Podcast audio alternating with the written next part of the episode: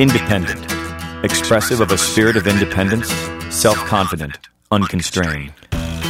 Good evening, Happy New Year, welcome to Independence Day. This is the show that examines the changing face of the music business and the people who are doing the changing. Independence Day brings you independent artists, producers, and music industry visionaries with in depth interviews, live performances, and inside information without hype and direct from the artists who practice their craft. Tonight on Independence Day, we are very happy to have Lindi Ortega. Although Austin may have laid claim to the title of the live music capital of the world, there really is only one town where musicians with a hardcore Jones for country music make their pilgrimage.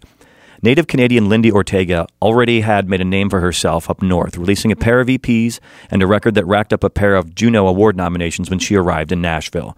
But once in Guitar Town, she hit the red ground running, enlisting fellow Canadian journeyman musician Colin Linden to produce her newest record, Cigarettes and Truck Stops. The result is a set of 10 songs that play like Dolly Parton on steroids. There are nods to the female forebears of Torch and Twang, Emmylou, Loretta, Tammy, and Patsy, all the demigoddesses that should be on Music City's Mount Rushmore. But Ortega is also a writer of substance who is not afraid to single handedly attempt to pull country music into the 21st century by questioning the authority of Nashville's politically incorrect establishment.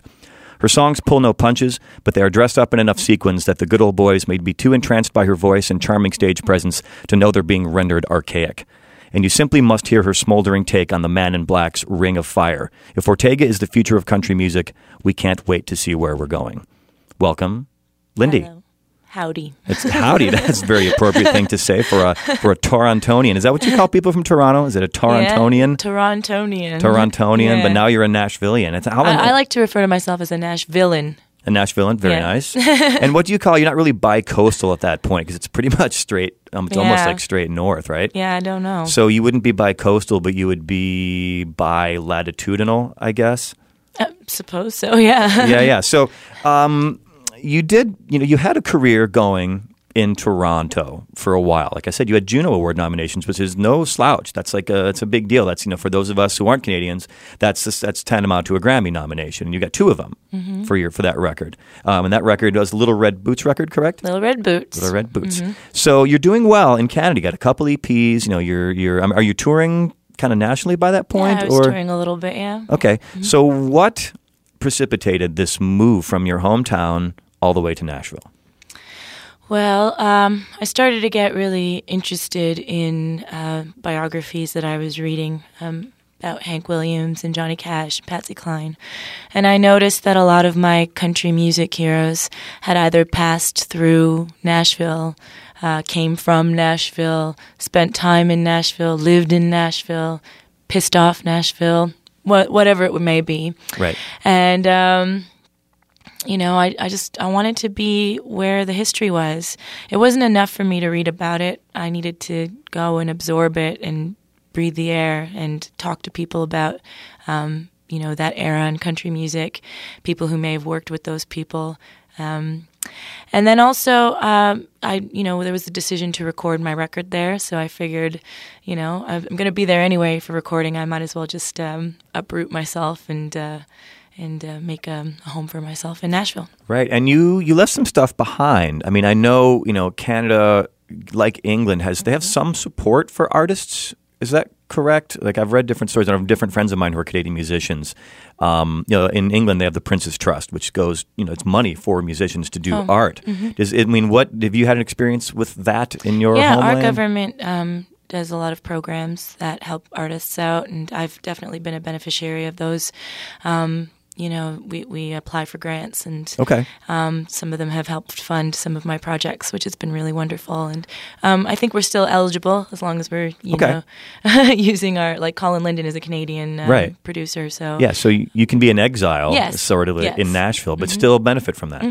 Man, you know, I tried to find a Canadian girlfriend for so long. I was like, man, the health care. I mean, the weather is not all that great, but I'm from Chicago. How bad could it be? You know. um, so you you make this. To, You so you're leaving, you know, friends and family, and like how. I mean, I guess you're making a new record, but did it feel risky to do that? Uh, yeah, definitely. Um, it was one of these things where, um, you know, I said I would do it. I was I spent two months in Nashville, kind of using it as a hub to tour out of because I had a bunch of shows in the U.S. and it sort of made more sense as opposed to constantly going across the border. So we sort of assembled a band out of Nashville Okay. and toured out of Nashville, and so I was there living out of the extended stay for about two months in a hotel, and um, and it just sort of uh, that's kind of where the ideas started to be planted in my mind as a seed and um, so I said after that that two months that I was going to move. I told my parents everything. You know, I really want to move to Nashville. And when I said I was going to do that, I, I had to act on it. It was, Yeah. you know, I'm kind of a person of my word when it comes to things like that. So I didn't want to look a fool.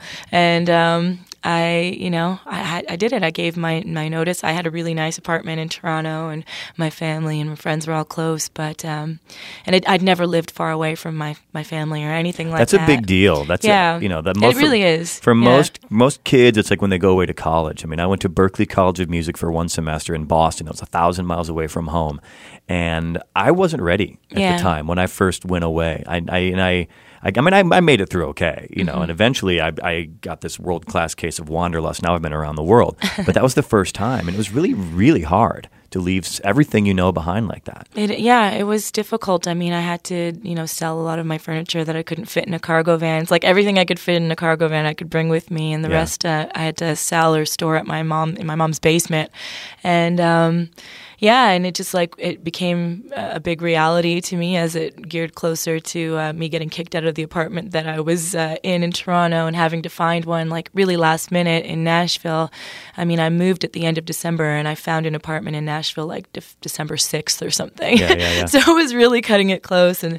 Um, but no, it, it's been one of the best things I've ever done for myself. And yeah, it was a little, you know, lonely at first I didn't know a whole lot of people in Nashville. So um, had to sort of deal with these feelings of, of like alienation and feeling alone. But um, And you're in a foreign country now. yeah, yeah, it was like a lot of crazy things I had to deal with being far away from people that I knew and Yeah. like I mean my I don't drive either. So and my dad he'd used to like drive me to the grocery store if I needed food, you know, and it's like, "Oh my gosh, I got to find my own way and figure out how to do all these things." Yeah, and you know? Na- Nashville's not really the best town to not drive in. No. You know, I've- spent enough time there to know. I guess there are certain areas, like if you lived close to a Kroger, which is their grocery store, right? Yeah. If you lived up the street from a Kroger and a bus stop, I guess you could get around. But it's Yeah. not like New York or Chicago where there's a big transportation system. It- public I mean, there system. is a transportation system there, but it is not the way it is in Toronto, which has a very good connected, Right. you know, transportation system. So uh, there was a lot of things to get used to as I was, um, you know, just getting settled in. But um, the the more I was there, the more I felt at home, and now I love it. Yeah, yeah. So you're so you're there. You know, you've got your apartment, and you've got your guitar. You know, you've unpacked your cat or whatever. And I wish I I don't have any animals. I'd love to have a pet, but I can't. Yeah, yeah, it's Yeah. hard for a touring musician. Yeah. But so you're, you're in this, you're in your new apartment. What's what's the first thing you do? Um, well, I wanted to unpack as soon as possible because I didn't want to be sitting amongst boxes for, for you know, because I knew I'd be touring, and if I left it, I would be months and months with boxes. So I made sure to set it up and like go out shopping and like make it a home as soon as as I could, you know. And I'm super into like HGTV and all those like decorating sort of channels. So. Um, yeah, I just I made sure to really set it up and, and turn it into sort of um, sanctuary for me, so I would feel really comfortable writing there and creating because that was really what I wanted to to use it for to be inspired inspired by. So um, yeah, that was the first the first thing I did was just really turn it into a real home, and I you know went out and got all these. I'm a big fan of like Dia, Dia de los Muertos, Day of the Dead, Oh, yeah. like Mexican skulls, and so I just went and got all that and Christmas lights everywhere. It's very Cool. cozy. Okay, but now now let's expand that circle Yeah. just a little bit. Like you know, you've got your home base set up. Like then what do you do? Like you got to jump into this new scene. Like how Yeah. where I mean, obviously you're there making a record, so you had some connections already. Yeah. But did you already had contact with Colin Linden, the producer, when you were by the time you had your apartment? Yes. Okay, so you had you had a Yeah. soft landing for that. Yeah, and also I was pretty much touring the minute I moved to Nashville. So, um, like, really, my getting to know Nashville happened in sort of the two months that I was there prior, and then sort of interims between tours this whole year. So Okay. um, I'm still, you know, getting getting acquainted with everything there. Yeah. So when you're home now, you know, home, Nashville, home, Yeah. new home. If since you're on the road so much, I mean, do you have like a local network of friends or like local stuff that you like haunts that you yeah? I do now. I, I like I'm starting to to you know check out places like I I really love. Um, there's the 12th South Tap Room, which uh, is really great for live music. Um, the basement, there's Grimey's, the Uh-huh. record store, and then there's the basement um, where I've seen some incredible bands play, and it's just like a small. Um, it's a it's a great room. There's lots of amazing music being played there. I've been to Mercy Lounge many times, Mm-hmm. um, Station Inn for the Time Jumpers, and yeah, there's just and honky tonking on Broadway is always a lot of fun. Time Jumpers were just up at Hardly Strictly Bluegrass, Yeah. and they just got nominated They for a Grammy just that. late last year. So we're, we're looking forward to seeing Yeah. when, what happens with that. Yeah. And you know, some musicians I've read. I mean, I'm not sure if you're at this level yet, because if you get hotel stays, like it depends on if you have a lot of hotel stays or not. But I know some musicians everywhere they go, they unpack their bag. Regardless of how long they're going to be there for a night, I mean, they don't get like every every single thing out, but like they'll put their clothes in the drawer of the dresser because then they feel like even if they're there for a night or two, then they feel like they have something to hold on to. Yeah. it's interesting how everyone has these rituals. I am I am a tornado when it comes to my hotel rooms. Are you my roommate? like I, I literally you think it was hit by a tornado and a hurricane doing the tango in the middle of the room. Um, yeah, little little bit I- of John Bonham in your blood, maybe. Not, well, it's not. It's not. Yeah, it's not that I intend to make a mess. I just my. It's like my suitcase, like you know, barfs up everything that's in it the minute I walk in the door. So, so because I'm like looking for stuff Yeah, at the yeah. bottom of it. I don't know how people pack. I, I'm really bad at that. So here's an stuff. interesting uh, jump here. Is your apartment the same way? No, my apartment Interesting. because I love like my apartment. Like I said, is like a sanctuary to me, and um and, and I'm a big fan of sort of HGTV. So I, I like to showcase. Uh-huh. so I'm very much like I like inviting people over and being like, look at my lights and my little candles and all my knickknacks. It's almost like your hotel room is reminding me of that Seinfeld episode Yeah. when he's renting the car, and the guy who's uh, he's renting the car from asks him, "Well, do you want the extra insurance?" And Jerry says, "Yes, because I'm going to beat the hell out of this thing." Yeah, so the the, hotel hotel- room it's somebody else's car. You can beat it up. the hotel room's the dirty little secret. Like I, I don't normally let people in there. Exactly. All right, let's hear a little bit of your music. We've got a track queued up from your record. It just came out in October. It is called Cigarettes and Truck Stops. Ten tunes. Uh, I listened to it um, this whole thing this afternoon. Really dug it and like it like it a lot. you. Colin Linden. I'm familiar with his work, so it's hard to not like the stuff that he Mm-hmm. puts out. I mean, excellent slide playing, good production, Yeah. uh, and I, I, I'm, I'm convinced that Canadians have better taste than Americans in music. so I mean, I loved it right off the bat. So this is the track "Murder of Crows." Lindi Ortega on Independence Day.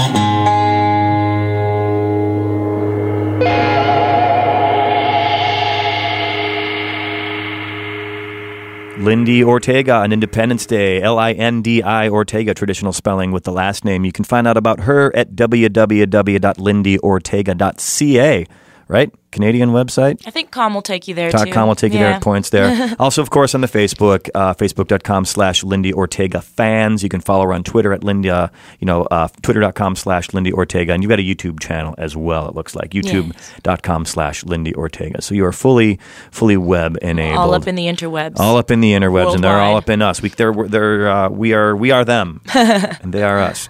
So you're a singer songwriter, Toronto by by birth, Nashville now is your you call that home, but you're out on the road quite a bit. Um, so you you know you've arrived in Nashville. You're working with Colin Linden. Um, does he move pretty quick in the studio? Like how long was the rec- recording process? Um, I, I think we did it over a week. it was pretty quick, yeah. But I mean, that's the way they moved to in Nashville. Oh, it's yeah. Very, it's very. Do you know the know, numbers? Have you running Oh, into the I numbers don't know yet? anything about Music You know about the numbers, though? No, the only term I learned is diamond. Okay. Yeah, What does diamond mean? I think it's when you hold something at the end. Okay. Yeah, I can see that. that's a diamond. There's this whole thing of Nashville numbers and hand signals, Yeah. which they can't see in radio land. But You're if you know music theory, one, two, three, four, five are the you know chord numbers, and you'll hold up this, you'll put a two, and then like you can they can just get the band in and count off. Yeah. And if you know they're all seasoned players there, they're maniacal, and and you can just like the, the producer can just sit there and everybody's just watching the producer, and they've never played the song before, and they'll just blow it out in three Yeah. minutes. It's amazing. It is amazing. It's amazing. I mean, there's great studio musicians in New York, of course, and in LA and elsewhere. But those Nashville cats, man, because they're so self, they're like so unassuming there. Mm-hmm. It's like these nice guys, like middle aged, balding, paunchy guys come in and sit down and just rip it up. Rip it You up. know. So tell me about your band a little bit. I was watching the YouTube videos. You've got a smoke and telly player. Is that the same guy you have on like the live stuff? Is it you got the same guy all the time? yeah? I mean, uh, I do. Sometimes we switch it up depending on the availability. My main guy is this guy named Champagne James Robertson. Um, he's from That's Toronto. his Christian name. Yeah, he, he told me his name was Champagne because he was bubbly. Is he a hippie? oh, he's just a real nice guy, and he's Yeah. a really great um, uh, guitar player. Um, and I usually play with him as often as I can. He's in a band called New Country Rehab, so sometimes he's got to, you know. Uh, he's got to play with them, so which is very understandable. And um, but you know, when I'm lucky, he gets to play with me, and uh, um, I, I love him. And yeah, you've probably seen his work on the on the YouTube videos. He's Yeah. an incredible guitar. Very player. good telly Yeah. picker. That's what they call him. It's pickers. Yeah. Telly picker. How about the? So you've got have you got a band in Nashville then? Because Nashville's got this whole I'm- call list system. Yeah. Well, the thing is, is I have like a Canadian band and a Nashville band, and then I loved them all so much that sometimes I interchange them. Ooh, I'll have two Canadians. I'll have two Nashvillians. You know, or you know, I just kind of switch it up here and there because I love them all. They're all really great. Yeah, yeah, yeah. Yeah. So, but you try to stick close to the same players. I try to. Fairly regularly? Yeah. Yeah. Okay. So, but Cha- Champagne James is he's usually my main. You got to have a guy named Champagne.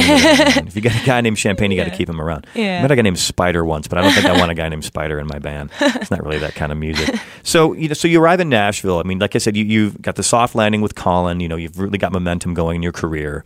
Um, Nashville's renowned for having this kind of good old boys club.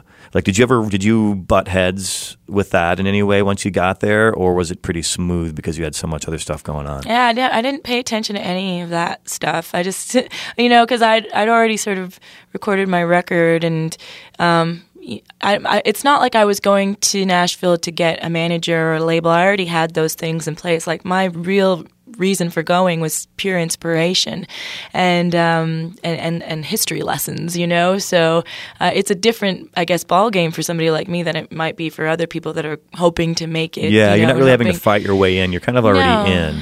well, I mean, I I don't know, but I, I just like I've got my my my players in place. I guess my team is is is assembled, so I'm not. Uh, I wasn't really concerned with with all that sort of trying to impress everybody. I was just yeah, trying yeah. to do my thing, Fighting and, different and be battles. inspired. Yeah, Well, very, very nice. How about you play a tune for us? Is that Sure. cool? What have you got for us here, Lindi? cigarettes and truck stops Oh, is the, title track. Title track. I can't wait to hear it. So this is Lindi Ortega on Independence Day.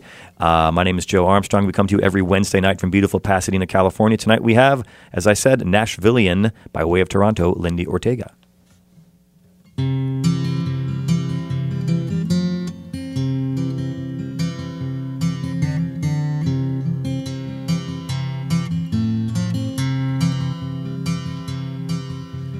gonna board this greyhound, ride it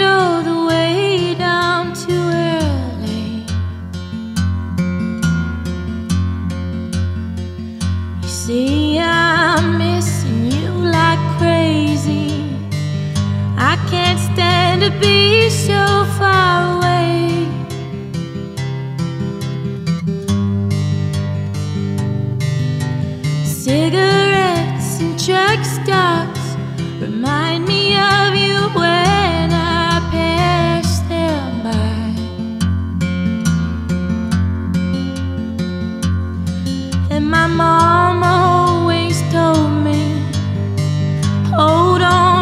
Good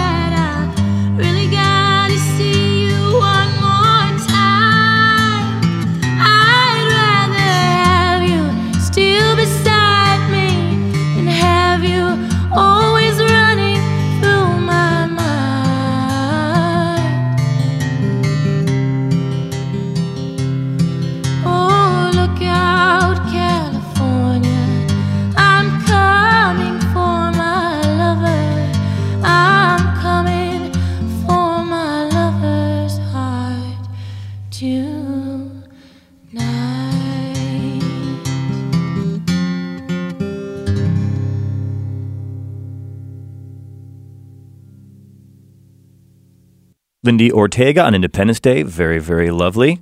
Thank you. Dig it, dig it, dig it. So, how much artistic license are you taking there? Was there really some dude or person in California? It's extremely autobiographical. That Yeah. song. It it was from. Uh, I engaged in uh, a tour man uh, tour romance, and um, uh, you know they tell you they always tell you not to ever you know date anybody that you're on tour with because it's a bad idea. Um, of course, I didn't heed that warning because I'm extremely stubborn. I'm the kind of person that you know I'll I'd get burned by the stove before I learn that the stove is hot. So I need you know I need to get the burn to really understand it. Lindi, the heart wants what it wants. Yeah, exactly. And you know, So- uh, who, who are we to to try to keep us from it? It's we're going to do it. It's it's that's the way it is. We're musicians. We're emotional people, generally speaking. I've dated people in the band. It's not. Uh, it doesn't go well usually. Yeah, and it just happens, you know. So um, that was a song about missing that person. You know, of course, you, we were from different parts of the. He was from L.A. I was from Toronto at the time, and I wanted to get on a Greyhound and go see. him. Yeah. I don't recommend cross country Greyhound trips. No, though. I've yeah. done those. They're not pretty. No, yeah. You meet some funk. They're great for songwriting, though, man. I've met some funky, funky people. Yeah. And usually, this is inside information when it comes to bus bus trips, and I'm sad that I even know this. The daytime part of the journey is no big deal. It's the overnight that's the problem. Yeah. Because that's when like people who like are working, like they'll get like I've driven or I've driven, I've ridden all the way from Chicago to Memphis with like the whole bus to myself practically because I was going to San Antonio to see a girl, Yeah. and then from Memphis to Dallas was when it was the overnight part, and it was packed to the gills, and I sat next to some skinny Mexican dude, you know, full on hat, boots, you know, and that you know I guess he was fine, but uh, that was that was not pleasant. So don't Well, recommend that. yeah. I mean, I don't. I don't really travel by that route too much, but yeah, but it's a very romantic Yeah. notion to think Yeah. about traveling that way. Yeah, I mean, I used to do like bus tours before, like with my mom. Yeah. we we'd go on like little trips, you know, the Uh-huh. um, you know, the bus tours that they do with trips, and it would always be with like old people. So it'd be me and my mom and a bunch of Yeah. old people. Oh, I've toured on buses. That's a whole different ball of wax. Like I love that. Touring Yeah. on a bus is the way to go. It's like you got your little house. You know. Yeah, I mean, there's definitely upsides to that for sure. I, I do love being in a van, though, as crazy as that is. I mean, I love being able to sit right up front with my feet up on the dashboard and just watching the world go by. Yeah, there's there's more freedom. There's less overhead. Yes. Those those those buses aren't cheap. You know, it's No, like you get to a certain point of touring, and then you're automatically shelling out. You know, was it three grand a week now for those buses? Yes. probably or thereabouts. You know, so that's just money's just gone. You know, van. It's gas. I mean, I guess you rent the van unless you own one. So, in any case, you've got a lot of touring coming up. I've noticed. By the way, Yeah. here I was. I looked at your website today, and you're all over Canada this month, January, uh, through the end of the month, and you're in the states, all through like the South, back down to Nashville in February, uh, up through Schubas, Chicago, my hometown. Love that venue. I've played that I've venue. played there before. Such a great venue to It play. is a great Do They still feed you there. Um, I don't remember. Last time I was there, I did an interview in the basement in this like weird little Yeah. part that looked like it, there was like bodies buried down there or something. But the it was basements awesome. of bars are funky places. Do does Toronto? Uh, does Chicago remind you of Toronto? Like Yes, Toronto reminds me of does. Chicago. Yeah, I really much. Mm-hmm. feel like they're they're such similar cities. Uh-huh. Every time I'm in Toronto, I feel like, man, I feel like like you know the exchange rate's killing me, but like I'm right. I, I should be able to walk around the corner to my favorite bar because they're so similar. yeah.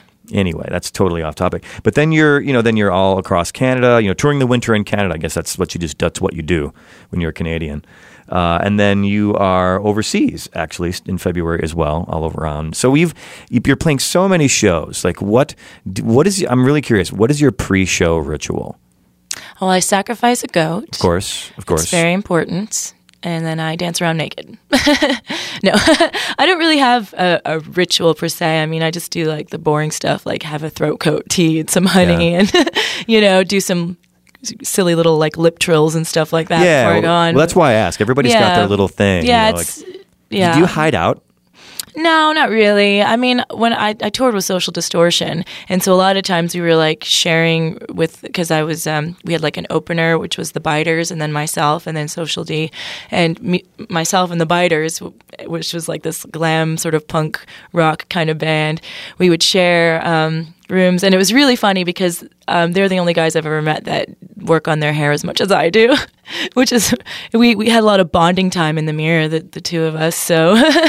um, yeah, but uh, you know, like I, I don't, I, you know, there's no room really for hiding out when you're sharing rooms like that. So you And I- just kind of learn to be communal. yeah, and I, I really think that people who aren't musicians would be very surprised to see how lackluster so many backstage areas are. oh, truly, yeah. Like big venues sometimes Yeah. have the crappiest rooms backstage. Well, that's where they store all their old junk, and there's Yeah. like kegs hanging around, and like it's funny when people popcorn like, machine that doesn't work. You know? yeah, or people like want, they think they really want backstage passes, and I'm like.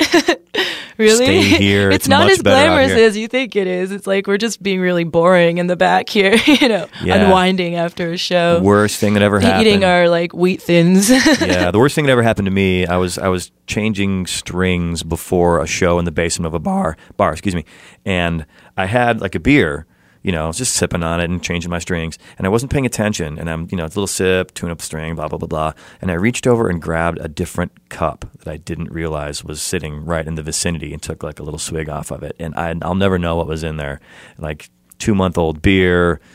Could be a lot. Could have been a lot worse in this Somebody's cup. urine. Could- I, I wasn't going to go there, but now that you said it, I was, it could be like bodily fluids Only because I've seen it. bodily bodily fluids of some kind. You know, then it was like the spit take and the blah, the running around and Yeah, washing my mouth out. And, you know, so you gotta those are to, those are topsy turvy places. Yeah. You gotta be careful with those. yeah, Anyway, how about another tune? sure. What, what's it going to be this time? I'm gonna do a song called "Little Lie" off my first record. Off the first record, and that Mm-hmm. record, this is the first full record, or because you had a couple EPs in there too, right? Um, yeah, it's uh, off Little Red Boots. Little Red Boots. Okay, so that's your first record proper. Okay. Uh-huh.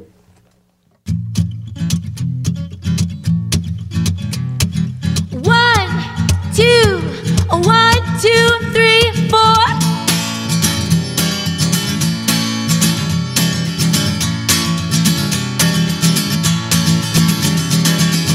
I told a little lie or two when I spoke to you on the phone the other night.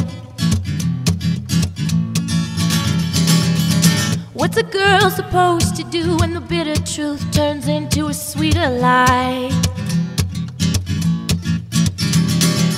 Didn't want to tell you, tell you, didn't want to tell you anything you didn't want to hear. Look a little closer, then the truth becomes clear. Told a little lie or three when you looked at me and asked if I love you still. Well, I don't. You don't wanna know what's real, how I really feel. Never did, and you never will. No, no, no, no. Didn't wanna tell you, tell you. Didn't wanna tell you anything you didn't wanna hear.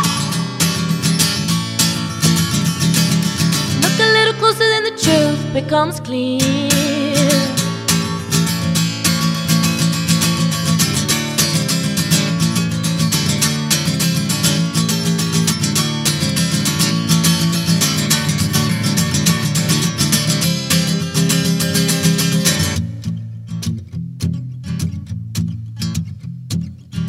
I told a little lie or fool with you at my door, wondering where in the hell I've been.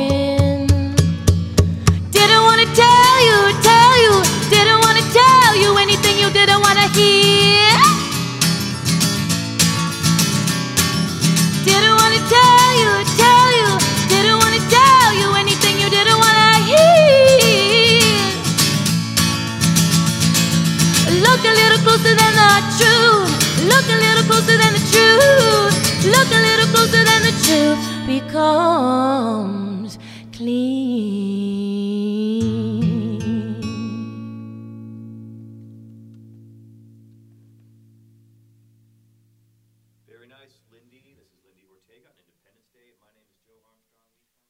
Very nice, Lindi. This is Lindi Ortega on Independence Day. My name is Joe Armstrong. We come to you from beautiful Pasadena, California every Wednesday night. You can hear all of our shows, including Lindi's, once we get it up there uh, at Lancer, um, excuse me, at indepday.com, I-N-D-E-P-D-A-Y.com. Please follow us on Facebook, facebook.com slash indepday, and of course on Twitter as well at indepday. Stop by and see us. We'd love it. We can have some lemonade or maybe a beer. Uh, but tonight, live in our studio, Lindi Ortega. We love having you. This is great. I love this style of music. It's Thank like you. it's like I love music that's kind of traditional but yet forward looking at the same time. You're kind of taking an old idiom and pushing it into new places. Yeah, I always say like, um, you know, that the '70s happened. It's like you can never, you know, it is, it was, it happened, and it was, and there'll always be a modern element to what I do because I was born in this era. So Yeah. yeah, very very nice. Well, you're I mean you're new. You're doing your own Yeah. thing. You know, you're not Yeah. doing. Um, you know, we had a great band in here last year called Broke Down in Bakersfield. Nice. They're a band from up in. Um, they're from San Francisco, Yeah. and they've all they've all got bands. They've got like they're well known bands. Like they're heavy hitter players around. They tour nationally. A lot of these people have label deals, but they all love this Bakersfield country style Mm-hmm. music and. Like you know, they'd see each other at all these different parties and social events. Like, well, we should, we should just do a band. And they're essentially like they're kind of a cover band, but kind of not because they play all these like really traditional versions of these songs, but they're smoking players, so they sound fantastic. And because they're you know they're all connected people in the business, they don't play any slouch gigs. Like they can step right into doing tours and Yeah. step right into doing these like bigger time shows. And I love them so much. and they they've they've kind of started writing music kind of to fit that style, which is like as a writer is a cool exercise. Yeah. You know, like when you're approaching your music, um, you know, are you taking a page?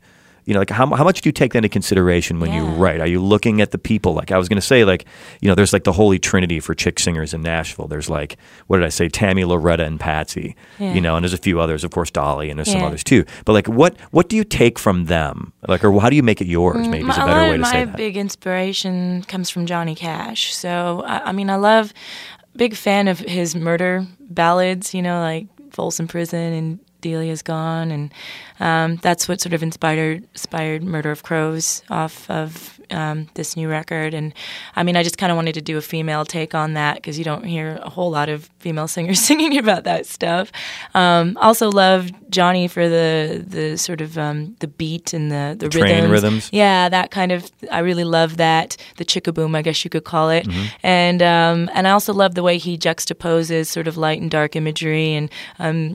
Sort of, if, if you took the words out of Folsom Prison Blues, you would think it was a very jovial song, you know. So I loved, I thought that was very interesting how, how he did that, and it's an it's an interesting mood that's set by by putting those really dark lyrics to that Yeah. really jovial kind of beat. So Yeah, yeah. um, big Like- fan of him. Other than like Hank Williams, is there a bigger icon in country music than Johnny Cash?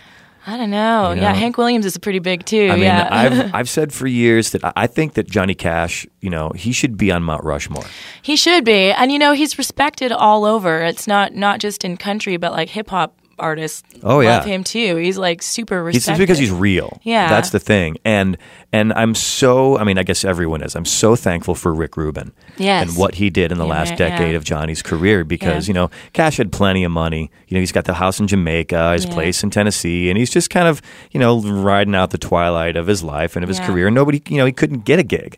And Rick Rubin, you know, like a Svengali, sees Cash in this state and Yeah. just thinks, man, revives. and yeah. he single-handedly gave Yeah. him what is probably you know it couldn't have happened of course without the first things that he did but you know the most artistically valid stuff maybe that he's ever done I mean, I was just having this conversation the other day, and I, I was saying like I love Johnny's early stuff, but I love like old man Johnny, like his vocals is just there's something to you know songs like Ain't No Grave, like him singing songs like that with his old man voice is Yeah. just like so poignant to me. and so artist after artist Yeah. after artist like they hear his version of their Yeah. song you know the beck tune Yeah. uh, tom petty heard him do southern accents you know and now you know when i hear southern accents i mean i love petty's version but Yeah. like it's almost like johnny cash now owns that song yeah, or the um, personal Jesus or Uh-huh. um, Rusty Cage, There's like so oh, yeah. many, you know, he did so many of those, and and and like I said, thank God for Rick Rubin. Yeah. what a genius that Yeah. guy is. Oh, we can't we can't leave out the Nine Inch Nails song, which is like one of the most poignant of, Of course, all his covers. Yeah, and that was right towards the end. yeah, too, and that like of video was really ones. something else. and it's so it's so cool to see in an era where so much music, especially popular music, seems to be you know pop is very popular right now. Yeah. you know, think back to like the early '70s, rock was king. You know, Mm-hmm. and then it kind of became an '80s thing with like synthy British kind of sounding stuff, and then it was like the grunge thing, um, and now it's pop, and it's it's so easily consumable and like instantly digestible, but it has no nutritional value. It seems like, uh, at, at least that's me talking here. And to see a guy like Cash do something was so real, so real with so much depth that you know it just blew me. It just blew me away. You know the whole story about the billboard that they put up in Nashville, like because I don't think Cash was nominated for a Grammy, and I think Rick Rubin bought the billboard, and he's like, you know, th- no thanks to the Nashville establishment for, for you know, thanks for nothing, Yeah. you know. But yeah, crazy. You've seen Rick Rubin, right? He looks like a crazy biker guy. I imagine Nashville doesn't take too well to him. so anyway, so let's get back to you and what you're doing. Um, so what do you you know what do you take from the what's your background in music or singing you know you've got this voice and you, you you know tip of your hat you know, to those female icons. But you've got like a little Jeff Buckley mixed in there with that vibrato. I do like. I think And- Jeff Buckley is a wonderful uh, singer for sure. I'm a big fan of singers. I love like Yeah. you know for as much like I love Dylan and Neil Young for like lyrically for that sort of thing, um, but I really do love real. Really good singers like I love Solomon Burke and Sam Yeah. Cooke and like So, but where though? Yeah. Like, how did that make it into your world? You know, you know what I'm saying? Yeah. From, like for you as a young kid, like you know, what what singers did you hear that made you think, "Damn, I want to do that"? Or Yeah. you know, not just who you emulate, but it was uh, well, you know, I m- my dad was a bass player in a Latino band when I was growing up, so um, uh, the first time I, you know, really saw a stage and all that sort of stuff, I was like four years old at his uh, sound check um, with my mom, you know, and I see my dad on the stage, and they used to have like various women sort of coming in and guest singing with with his band, and they were all these very glamorous, uh, you know, Mexican beautiful women. And so, I mean, I would see them and I'd just be sort of mesmerized and bewitched by the whole thing. And so that was sort of my first uh, introduction to that kind of thing. And then, um, and then, you know, my we had this um, classical guitar that was on the wall in our basement because he my dad had bought it for my mom to teach her how to play and she wasn't interested so it ended up going on the wall and i think the fact that it was on the wall is what really um, drew me to it because I thought it was like a piece of art or something. And I said, I want to play that. So he took it down off the wall and he taught me a C and a G chord, which are the only chords I know to this day. And um, I figured if I knew three chords, or if I could figure out how to do three chords, I could write a song. And um, and I, I just started writing songs. And then, uh, um, you know, I was singing at my locker in high school one day, you know, and just kind of like singing to myself. And a girl came up and tapped me on the shoulder and said, You should, you know, like be in the variety show and like do a song or something. Like you should try that out. So that's when I sort of first figured out that I wanted to be a singer. It was the first sort of variety show thing that I did, you know, assembly for my school. And I got up there with the guitar with my little three chord song, and um, it was a rush. And it's been like an addiction ever since. So did you were your parents very supportive of your musical aspirations? Did you go to college? I went to Uh, university Okay. for yeah, um, university is what they call it. in Canada. you highfalutin Canadians in your Yeah. universities. Um, I went. Uh, well, let's answer your question. Um, my father was extremely supportive, being a musician. Um, my mother was a lot more um, practical when I was growing up, and she. Um, I can understand now where she was coming from because she witnessed uh, the very difficult, you know, trying to make a living that my dad was doing, and um, you know, paying for like a baby and um, you know, a, home and food, and it was just a very difficult existence for as as far as she could see. So um, she was very much about you need to get your education, you need to, you know, and and you know, I, I thank her for all that. Now back then, I butt heads with her uh, quite a bit because I wanted to sing. I wanted to, you know, I remember like you, you know, I was supposed to be studying for exams, and it would be three in the morning, and I'd just be wanting to write songs instead of, you know, and I I wouldn't if it was like multiple choice, I would just guess my way through an entire Yeah. thing. I ended up actually graduating and getting a degree, funnily enough. Is it uh, is it related to music in any way? no, it's philosophy. But I Philosophy. might, you know Well, what? It might, it might be don't know, related lyrically for sure. I know I know a lot Yeah. of musicians who are philosophy Yeah. majors for very very different Yeah. reasons. Usually it had to do with pot. yeah, you know, I wasn't a, a pot smoker, and, and uh, maybe if I was, I would have been a better student. But uh, no. It's so funny, like the whole pot thing in music. Like I felt like uh, I'm not really a big, I'm not a user, but I mean, uh, there's bands who are friends of mine. They have a built-in fan base yeah. because all their pot friends come to see their pot band and they do the Noodle Dance, Grateful Dead thing, and it's like Yeah. it's like you. I felt like it's in some ways it's hindered me yeah, in the music business because you know everyone else like they want to get all baked before they do their session and you know I, I had other things to do i was too motivated to to, to, to mess around i'll have a beer but um, i don't know i just really felt like it kind of it worked kind of in a different way than i expected it to yeah. I, I could never play a show. I mean, I'm. I, I would just be talking people's ears off for hours if I if I indulged in that before i'd just be play. asleep like i wouldn't even bother going on Yeah. stage i'd just be asleep on a road case back behind the stage um, so uh, tell me a, bit, a little bit about the, the Juno Award experience. Like, you know, you had, like I said, you done a couple EPs. You had the record um, came out on my birthday, coincidentally, in 2011. Little well, Red I Boots. made it just for you, of course, for your birthday. it was our destiny. Um, you know, how did, how did that change things, um, or did it? You know, it was uh, it was very. I know it's so cliche to say it's an like honor to be nominated, but it really was. It was nice to get the recognition because I felt, if anything, that nomination helped get the the word out about me in Canada just that little bit more. You know, with whatever press that we did, and maybe piqued people's curiosity as to what I was doing. And I mean, it's always I'm always grateful for any kind of you know press or you know exposure. There's no bad press, as they say. Yeah, so um, so it was nice in that respect, and um, you know I got to do some really cool li- little parties and check out some of the fun little parties. And where did they do the ceremony? Is it in Toronto? Mm-hmm. Well, well, yeah, it was in Ottawa. It was around? in our nation's capital last last year, so um, it was there, and um, yeah, it was it was fun. You know, I get a little bit nervous of the whole red carpet aspect of it. Uh, it was it was kind of my first time doing it. It actually was my first time doing a red carpet, and as much as red is my favorite color, I've never been so scared of it in my life. you know, it's like um, it's it's uh, quite an experience, I guess. Uh, just because there's a well, everybody wants to see Bieber, you know, because oh he's our Lord. big hero in Canada. So um, I, I just kind of like my, my dad drove me up to the red carpet and the door opened and there was all these like kids just like crazy like screaming and I was so terrified but um, yeah it was fine I did it and I, I and so so it didn't change things a whole lot or I mean that was where was that like where did that take place in terms of your move because you were that was like 2011 so that was last year's awards and think you moved after that um gosh, I'm or did it happen? How did how did the timeline play into that whole thing? I think I was in Nashville. I might have been in Nashville. I think I was. Yeah. Yes. There's I know some of my Canadian musician friends, they almost have resentment at Canadian artists who go off to America to like find their success. Have you felt any of that?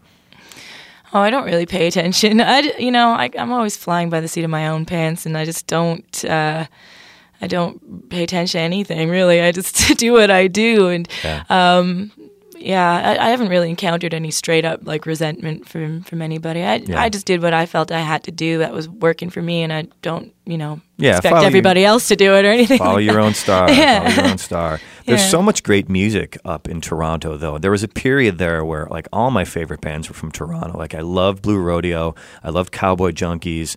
Um, Kathleen Edwards is now, I know she's from farther north, but now I think she lives in Toronto now. Big fan of hers. Yeah. Um, and I loved um, the the Neil Young tribute album that came out in the '90s with all Canadian artists. I thought it was like the greatest thing ever that I'd ever seen. It was all these Canadian bands covering all yeah. these Neil tunes. There was an acoustic one and an electric one, and I still have that record. I still dig it. Mm-hmm. Anyway, I've, I have, a, I have a weird Jones for Canada. Yeah, there's a lot of really great talent in Canada for sure. Anyway, so now you're in Nashville. Um, tell me what your like label experience is like you know, coming from Canada, it's a little different. I mean, are you you're, are you on you're on a label now? Yeah, I'm on a, a label called Last Gang Records, and okay. it's uh it, it's a family. It's a I feel very much part of a family, and it's been really great. They've been wonderful to me. They, um, you know, they allow me to see my vision through, and um, they don't really tell me how to you know a lot of people hate on their labels because they're like oh they're telling me how to do this and dress like this and act like this and i don't get any of that i I'm, i have a very supportive um, team behind me who um, allows me all sorts of creative freedoms which uh, i'm so grateful for yeah, yeah. Well, it's great. I mean, it's great if you can get it. You know yes, what I mean? Because the labels, the, the, roles have changed a little bit. Like this rec- this label you're on. I mean, you know, once upon a time, it's like they kind of gave you money and then you went and did your thing. But like, how much? Like, how are they supporting you? Like, are they providing you tour support? Are they you know, managing? Like, tell me how they're this... pretty. They're supporting me in like every, every aspect. Way. Yeah, yeah. Because um, especially for for me, um, my kind of career is one where you sort of plant seeds and you you build it slowly but surely, kind of a thing, you know. And um, and so they're they're just you know really helping do that and getting me the exposure and putting you know teams in place for me all over, like in in the U.S. and Canada, uh, over in Europe and the U.K., and um, sticking by me and um, doing a hell of a job. Very nice. Yay for labels when they're, when Mm-hmm. They're not when they're when they're doing good things for you. Yeah, yeah, for sure. Very nice. So when you we've got all these dates. I'm looking at all these dates. Uh, there's probably I don't know 50 dates on the sheet through through March here. Yeah. Um, are you? How many of these are solo shows versus band shows? Um, I mean, it goes back and You know, forth. It- ballpark. I'm not looking for, like, exact figures It depends. I think we're going to be doing most of those ones with the band. Okay. Yeah, so it'll be it'll be fun. So, so vanning. Vanning around, yes. It's so much fun. Watch your gear, man. I, there's been a rash of Yeah. gear theft. I'm, I've I'm so paranoid about that stuff. Yeah, I've been really lucky with with all that. We we make sure our little tricks are, you know, like if you're backing into, you know, a, a brick wall, so people like um, can't get in between the, the back door and the Yeah. you know steal stuff or whatever. So we we do little tricks here to, to try and prevent. I wonder that. if there's a way. There's got to be like a technological way, like the way the way everybody can put up webcams for nothing now. Yeah. Like I wonder if there's there's some technological way around this. yeah. There's Mi- a, there's microchip opportu- microchip your instruments. Totally. There's a, there's a business opportunity Yeah. here. I, I'm going to think on this for a little bit. And there's my million. Yeah. Or we could just get like a Rottweiler and stick it in the back. You know, uh, what's his name? Uh, he used to live out in Joshua Tree. He just moved to Nashville. Tim Easton, great singer songwriter. He tours with his dog. Oh, really? And then the girl we had on, we had a girl back in December named Pi Jacobs. She was fantastic, and she tours with her dog too. And I've never, I've taken my dog. I've done like musical vacations up the California coast, right? I would play shows along the way, but it wasn't like a full on hard hard nosed tour. So I brought Sally, my dog, for that, and I always feel better because I love having her around. She's like my right arm. But then I don't worry about stuff. You know, as long as it's not hot, you can kind of like leave her in the car, and nobody's going to mess with it. Mm-hmm. And she looks like this big dog, but she's just a Teddy bear. just a slobbering teddy bear. How about one more tune before we run out of time? Sure, here? I'm going to do a, a cover this time around. Very nice. Yes. Is The it going to be a surprise? No, it's going to be the boss. The boss. The boss. Hey,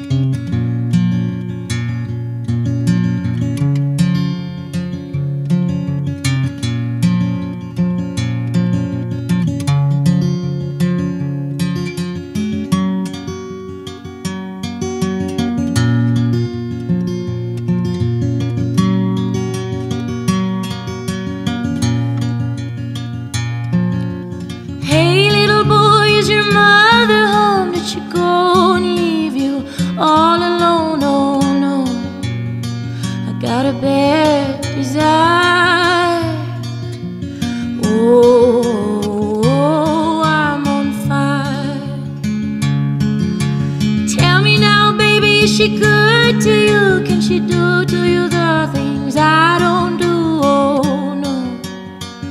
I can take you high. Oh, I'm on fire. It's like someone took a knife, baby, edging down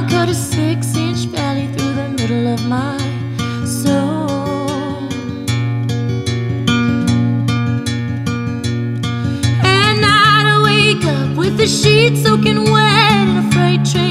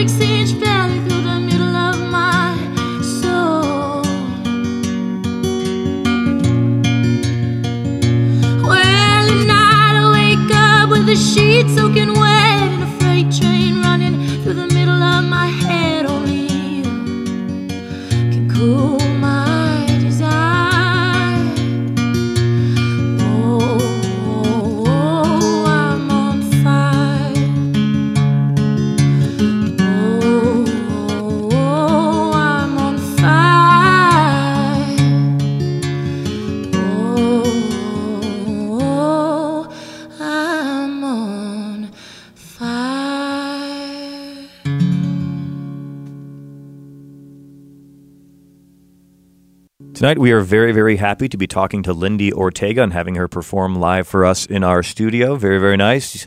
Hard to beat a cover of the boss there, man. I was driving home from somewhere just the other night and heard, uh, like, you turn on the radio station and the DJ just the song had just ended. and It was like, oh, and that was Bruce Springsteen playing Jersey Girl, which is like Tom Waits, one of my favorite artists of Yeah. all time, and that's like Springsteen's big Tom Waits cover. And I was like, oh, I just missed it.